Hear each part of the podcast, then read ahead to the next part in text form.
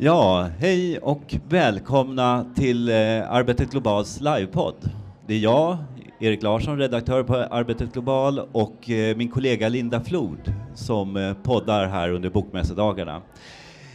Idag har vi med oss Pierre Schori, diplomat. Välkommen! Tack så mycket. Jättekul att du kunde komma till den här li- livepodden. Hur ser ditt program ut på Bokmässan idag? Ja, efter det här så ska jag vara med på ett uh, möte om NATO och kärnvapen. Och uh, imorgon så är det om uh, existentiella frågor om kärnvapen också och vår framtid. Kärnvapnen är ju det mest akuta uh, klimatförändringshotet. Ja, kan, berätta, hur?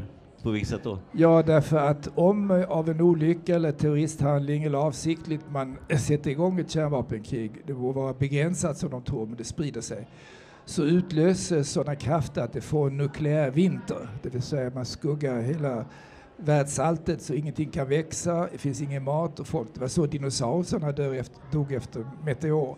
Och det kommer också ske efter ett kärnvapenkrig. Och då dör vi allihopa. Och det är det mest akuta, snabbaste klimatförändringshotet. Är, är kärnvapenhotet större idag än vad det var för tio år sedan? Absolut, tyvärr. Och det beror på att eh, vi hade en slags alldeles för sakta nedgång av eh, kärnvapen. I själva verket hade man fryst nivåerna.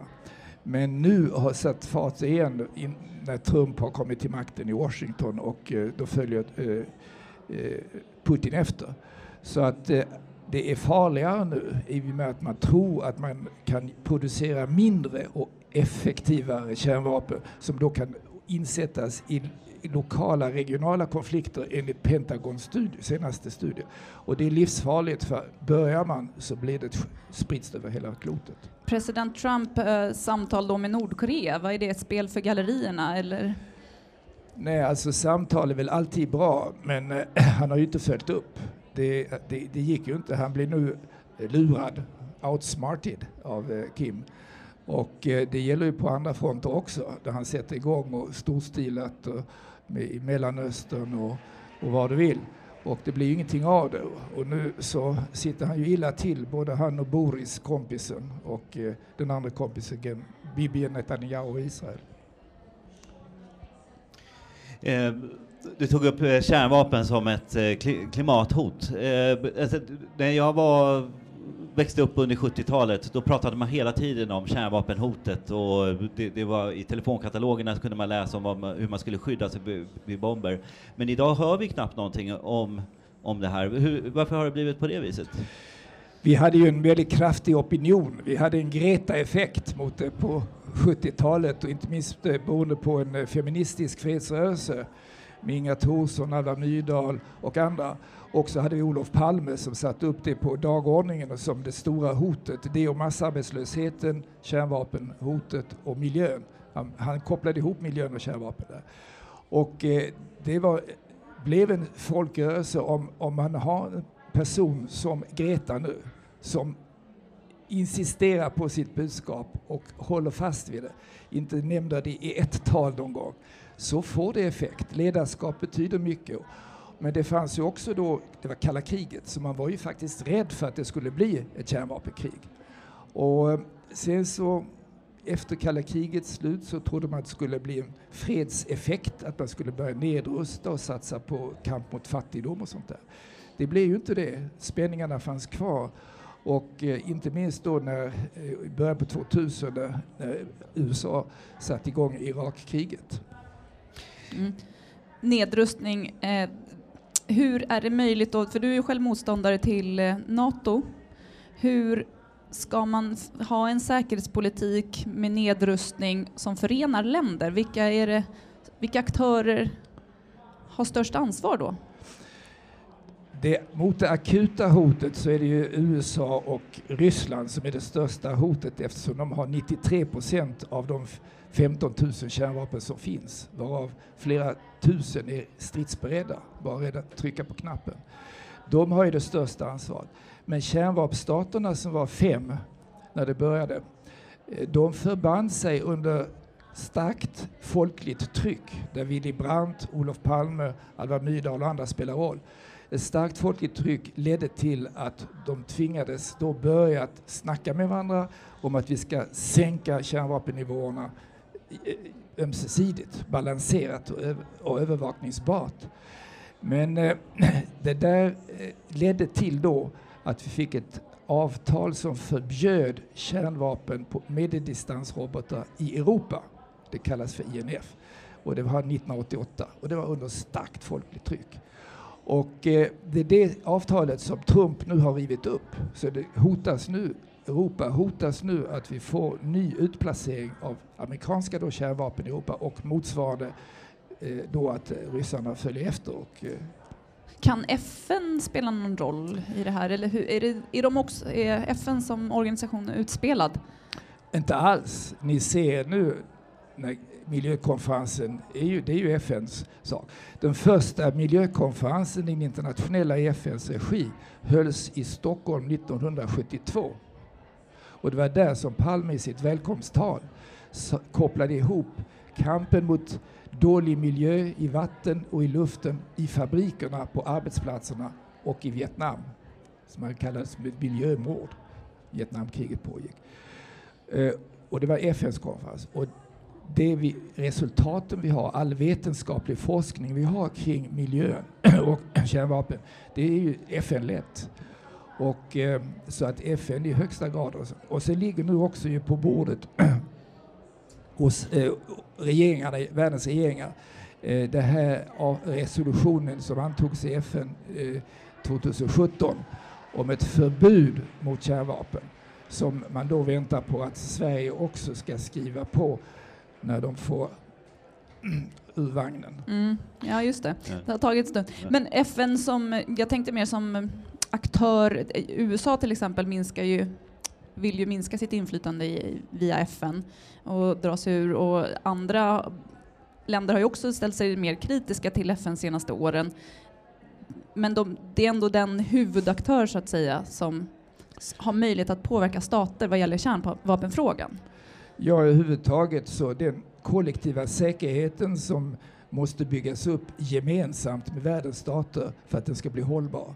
Den har ju bara ett säte och, det är, och, eh, det, och en miljö och det är FN. Och utan FN så skulle vi haft djungelns lag i världspolitiken. Då skulle de stora härja fritt. De är nu bundna av att de har skrivit på olika åtaganden och av ett kollektivt tryck också från medborgarna som sitter här ute och lyssnar på att man är med och förbättrar världen istället för att försämra den. Så att FN kan man inte alls räkna bort. Vad skulle ha hänt i den stora flyktingdramat vi har haft om vi inte hade haft FN-organ som humanitära aktörer? Då hade vi haft miljoners döda. Eh, jag, jag, tänker på en annan fråga. Eh, kärnvapen verkar vara en ständigt aktuell säkerhetspolitisk fråga. Eh, men eh, just nu så, alltså vi på Arbetet Globalt skriver också mycket om den demokratiska utvecklingen i olika länder eftersom det är väldigt kopplat till vilken plats som fackföreningsrörelsen får, liksom deras möjlighet att organisera sig. Och nu har Freedom House och flera andra eh, organisationer som undersöker den demokratiska utvecklingen under flera år sagt att vi ser att eh, möjligheten för civilsamhället att verka har krympt de senaste åren. Och då undrar jag hur, från ditt perspektiv, på, varför sker det här just nu? Vad är det som händer? Ja, först ska man ju säga att det här är helt korrekt. Om man tittar på två stora undersökningar som har gjorts i fjol om tillståndet i världen så finner man att eh, i de mest majoriteten av världens stater så finns det inga demokratiska regeringar eller regeringar med auktoritära ledare som vill göra mer och mer på eget bevåg utan medborgarnas eh, inflytande. Och eh, i, i en av de här undersökningarna så kallar, påkallar man Trump-effekten, vilket är att i och med att USA, som är en demokrati normalerweise, normalt sett, i och med att de fått en sådan aktör som president eh, Trump som ifrågasätter de demokratiska spelreglerna så har han givit en effekt som uppmuntrar andra som är på gränsen, typ i Brasilien, Mm. typ i Israel och typ på andra håll. För, nu talar jag om då i det som vi har räknat som demokratier. Va? Kina och Ryssland. Vet. Men Trump-effekten fungerar alltså mot demokratier och halvdemokratier på ett negativt sätt. Så att de liksom, även Orban i Ungern i EUs krets eh, uppmuntras av sådant. Och det, det är ju en, en för stark försämring av världsläget och för det civila samhället. Eh, du pratar om Trump-effekten, men vi såg ju redan innan president Trump blev vald till USAs president så fanns det en eh, likartad utveckling, alltså med växande nationalism och eh, finns det någon annan bakomliggande kraft? Absolut, absolut. Och eh, man kan ju säga att globaliseringen som eh, då, om man ska säga globaliseringen har underlättat för rörelser av alla möjliga sorter över klotet. Men också då frigjort de ekonomiska krafterna som då har fått ett mycket större inflytande än de politiska krafterna. Politiken ligger efter ekonomin och särskilt i länder som inte har så starka eh, regeringar utan kommer utländska företag och så vidare. Så att det har gjort att orättvisorna har ökat eller åtminstone åtminstone inte minskat. 80 procent av världens tillväxt i fjol enligt Oxfam gick till de rikaste va? Eh, i, i, i respektive land. Och jag menar att så länge vi har dålig politik, socialpolitik, beroende på det att man har mindre och mindre, man vill sänka skatterna och de hotar med att skatt, eh, de ska betala, flytta till Portugal eller, och företagen och sådär. Så länge man har det så minskar det möjligheterna för demokratiska regeringar som vill göra någonting för gemensam välfärd.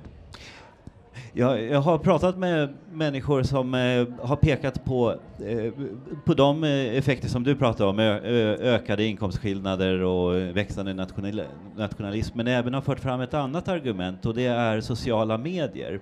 Att sociala medier, eh, som idag inte är särskilt reglerat, har förstärkt den här utvecklingen. Har du någon tanke kring det? Absolut, får jag bara säga en mening till om det föregående ämnet. Det som, de ledorden som vi borde ha nu i denna situation som vi har beskrivit, det är inkludering, att man ska få med alla. Och det andra är, är då fördelning, att man ska fördela de gemensamma inkomsterna rättvist. Det är det människor som reagerar, det är inte bara SD-folk så att säga, utan det är folk är förbannade för helt enkelt på grund av att de här inkomstskillnaderna ökar istället för att borde minska. Eh, Sociala medier. Sociala- Ja, jo, de, de sociala medierna tyvärr nu har en dominans av asociala medier. De fungerar asocialt. De har underlättat för dem eh, som vill skapa fake news, falska nyheter, på ett sätt som aldrig var möjligt tidigare. Och till slut så vet inte folk eh, ut och in. Man vet inte ut och in när man utsätts för en flodvåg av information. Jag såg att Margot Wallström sa precis innan hon avgick att eh, de hade ett möte av utrikesministrarna i Norden uppe om Arktis. USA och Ryssland var också med. Och då ville inte den amerikanske delegaten ha med ordet miljö eller klimat. Och då sa Margot Wallström, apropå detta, för de hade en annan beskrivelse av det, att de, var och en må ha sin åsikt, men det finns bara fakta som gäller. Va? Mm. Det kan man säga. Och de medierna, man måste komma fram till, det finns en rörelse nu internationellt som vill skapa en global Magna Carta, som man hade i England för demokratiska rättigheter, eh, som ska reglera näthat och tillgång till det. Och dessutom måste vi skärpa lagstiftningen. Här i Göteborg för två år sedan så demonstrerade nynazisterna och eh, utsatte folk för hets och sådär. Först nu två år senare så ställs de inför rätta. Vi måste bli mer effektiva på det, men också få en kontrollerad eh, del av de sociala medierna. Du var ju, ska nämna att på 90-talet var du biståndsminister och eh, biträdande utrikesminister. Tidigare, eller avgående utrikesminister Margot Wallström har ju vikt en miljard för, i, av biståndet till just demokratiutvecklingen i världen. Vad anser du om den satsningen? Ja, det är jättebra därför att det går ju då till, inte till regeringar utan går till civila samhället, till mänskliga rättighetsorganisationer och sådana som behöver stöd i många delar av världen. Och de är ju oftast eh, pressade, mycket pressade, förföljda, så att det, det, det är otroligt viktigt. Apropå sociala medier så mm. Vill jag visa för de som kan se här ett specialnummer av Bamse okay, yeah. som eh, gavs ut här för tiden och det, är, det heter Källkritik. Och det talar om då hur, hur lille, lille Skutt sitter och gråter framför datorn för den säger att Bamse är slut, han är inte stark längre. Och då kommer Skalman och säger det där, du ska kolla fakta. Och så sätter han upp fem regler för hur man ska kolla fakta. Och det sprids nu i Bamse och det tycker jag är bra. Bamse gör ett ordentligt jobb. Måtte våra skolor göra likadant. Men hur tycker du de etablerade medierna gör sitt jobb idag? Då? Jo, eh, ja, det beror på vad du menar med etablerade medier. Det finns ju de som är otroligt faktagranskande, de som vi kallade tidigare för morgontidningar, tycker jag. Medan, eh, medan det finns andra som är, som är oroliga för sin eh, för sina klick de ska få och hur mycket annonser de har och så. Så att eh, eh det är väl blandat. Men i stort sett så är svenska eh, nyhetsförmedlingar mycket seriösa, det är de stort sett, finns undantag. Om vi går tillbaka till splittringen då så ser vi på ett Europa som, eh, som splittras. Eh, och man pratar om att det splittras allt mer. Är det en sann bild? Är det en, en splittring just nu av Europa med Brexit och med öst och väst? Ja, det, det, det är samma splittring som vi har i våra respektive länder. Jag menar, vi har en yttre fiende kan man säga, där vi, det kan vara risken av ett kärnvapenkrig och man kan välja sin fiende man vill där ute. Och sedan har vi också inre fiender, de som är, inte är demokratiska, vi följer de demokratiska spelreglerna, så vi är splittrade på, på det sättet också. Det som hände i fjol och i början på året, det var ändå att den pessimism som vi hade om Europa, att, som skulle tas över av högerextrema krafter och nynazistiska influerade krafter. Det, det kom ju på skam. Man kan se att Centern, så att säga, eh, Centerpolitiken höll. Va? Och just idag är det hundra år sedan eh, eh Yeats, en engelsk poet, irländsk poet, skrev en mycket berömd dikt som heter, som, där det skrivs så här, Cent, eh, eh nej, det säger så här, saker och ting faller samman, Centern kan inte hålla ihop. De eh, inas, ola, ola, eh, illasinnade är beslutsamma med stark intensitet. De goda krafterna är lite tvekande. Men Centern håll, höll i de tyska delstatsvalen, i de italienska valen, i Sverige får man väl säga också, och de som vi har sett i Danmark också. så att även om det är hård press och ingenting är vunnet utan tvärtom mycket står på spel och det fordras en stark mobilisering av dem demokratiska krafter av medborgare. Det måste börja här hemma och det måste börja i hemmen. Så för att ena Europa nu så börjar vi med den enskilda individen menar du? Ja, alltså ja. både och. Alltså, ja. vi, vi, vi kan ju inte vi, kan ju, vi iakttar vad som sker och sker, men vi bör också faktiskt engagera oss. För att eh, det, det, det, är en, faktiskt en ödesdiger kamp som pågår i alla våra länder mm. och globalt. Men om du skulle gissa eh, kring EUs framtid, alltså kommer vi ha ett EU med 27 länder då eh, om Brexit lämnar inom fem, om fem år? Eller vad, vad, om du skulle ge dig på att gissa? Nej, jag tror att eh, Brexit har inneburit att sammanhållningen inom de resterande 26 har blivit starkare. Och man ser också även sådana som Orban och eh, polackernas eh, regering som på alla andra sätt är väldigt odemokratiska på hemmaplan. När Trump hotar med handelskrig, då håller EU-gruppen ihop.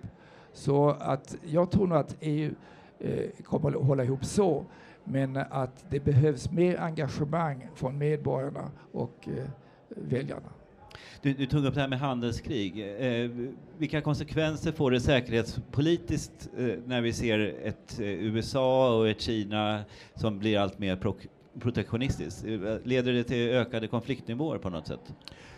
Ja, det leder ju till ekonomisk oro och svängningar på börsen nedåt. Och eh, det, överhuvudtaget så blir det Eh, osäkert, osäkra.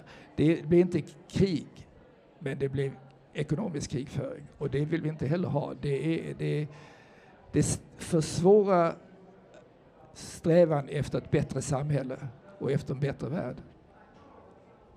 Mm. Eh, handelskrig och eh, klimat... Eh, vi, vi pratar om handelskrig och klimatkollaps idag, men, men eh, det, det, finns ganska många mörka moln liksom, när man tittar framåt på vad som händer i världen. Vad finns de positiva? Ja, vi har ju sett det. Vi har ju sett historiens största mönstring som det ser ut nu för klimatfrågan. Så det som har skett nu över hela världen. Eh, det var ju otroligt, 60 000 människor i Stockholm och jag vet inte hur många det var i mm. Göteborg. Men över hela världen över 6 miljoner. Mm. Och eh, den typ av klarspråk som eh, Greta Thunberg eh, uppvisade, ingen skulle kunna skriva ett bättre tal. Mer direkt, 435 ord som gick pang rakt på. Ställde de som har makten mot ans till ansvar, visade upp vad, de alternativa mörka hoten, men också att vi unga, de unga, inte kommer att låta det här passera. Så att det trycket är nytt och positivt och det motsvarar den kraft som vi hade under 60-70-talet mot eh, krig och mot kärnvapen. Så att eh, de två existentiella hoten mot oss alla här, det är ju klimatförstöringen och det är kärnvapnen. Och de är, håller ihop för att kärnvapen finns ju på båda sidor, NATO och i, i, på ryska sidan, kinesiska. Så att eh, det finns nu en, en, kraft och vi borde lära av, av de här unga. Jag såg sådana här i, i Stockholm igår, femåringar som, som skrek ”Vad vill ni rädda klimatet? Ja, ja, ja”. Mm. Det var otroligt och de hade målat, eh, mitt barnbarn hade målat, utan någon hade bett honom, eh, ta eh, plakat hemma och gick omkring med. Underbart att se. Det låter som hoppfullt i mitt i allt mörker ibland ändå. Så Vi befinner oss nu på eh, Bokmässan och jag undrar ju såklart om du har något boktips till oss? Förutom Bamse då som du redan har Ja, eh, det är tre stycken kort då.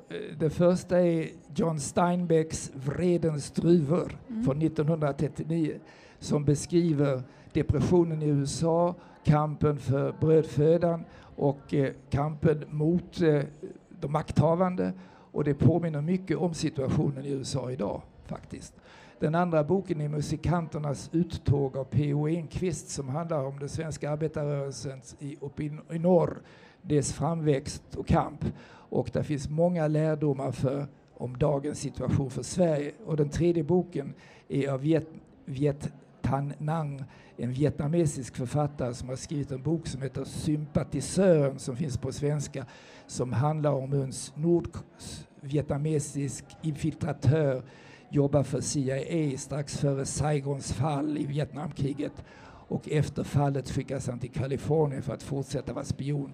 Och denne sympatisör, han har ett problem. Han sympatiserar både med sitt hemland och det nya han har kommit till. Det är otroligt. Det är ungefär som bröderna Marx och eh, Orwell tillsammans skulle ha skrivit en bok. Gediget boktips. Vi får ja. ta en boktipsarpodd sen nästa gång. vi får ta dem ja. nästa vecka då helt enkelt. ja, Nej, men eh, tack för att du kom. Tack så mycket. Trevligt att ha dig här. Tack. Tack.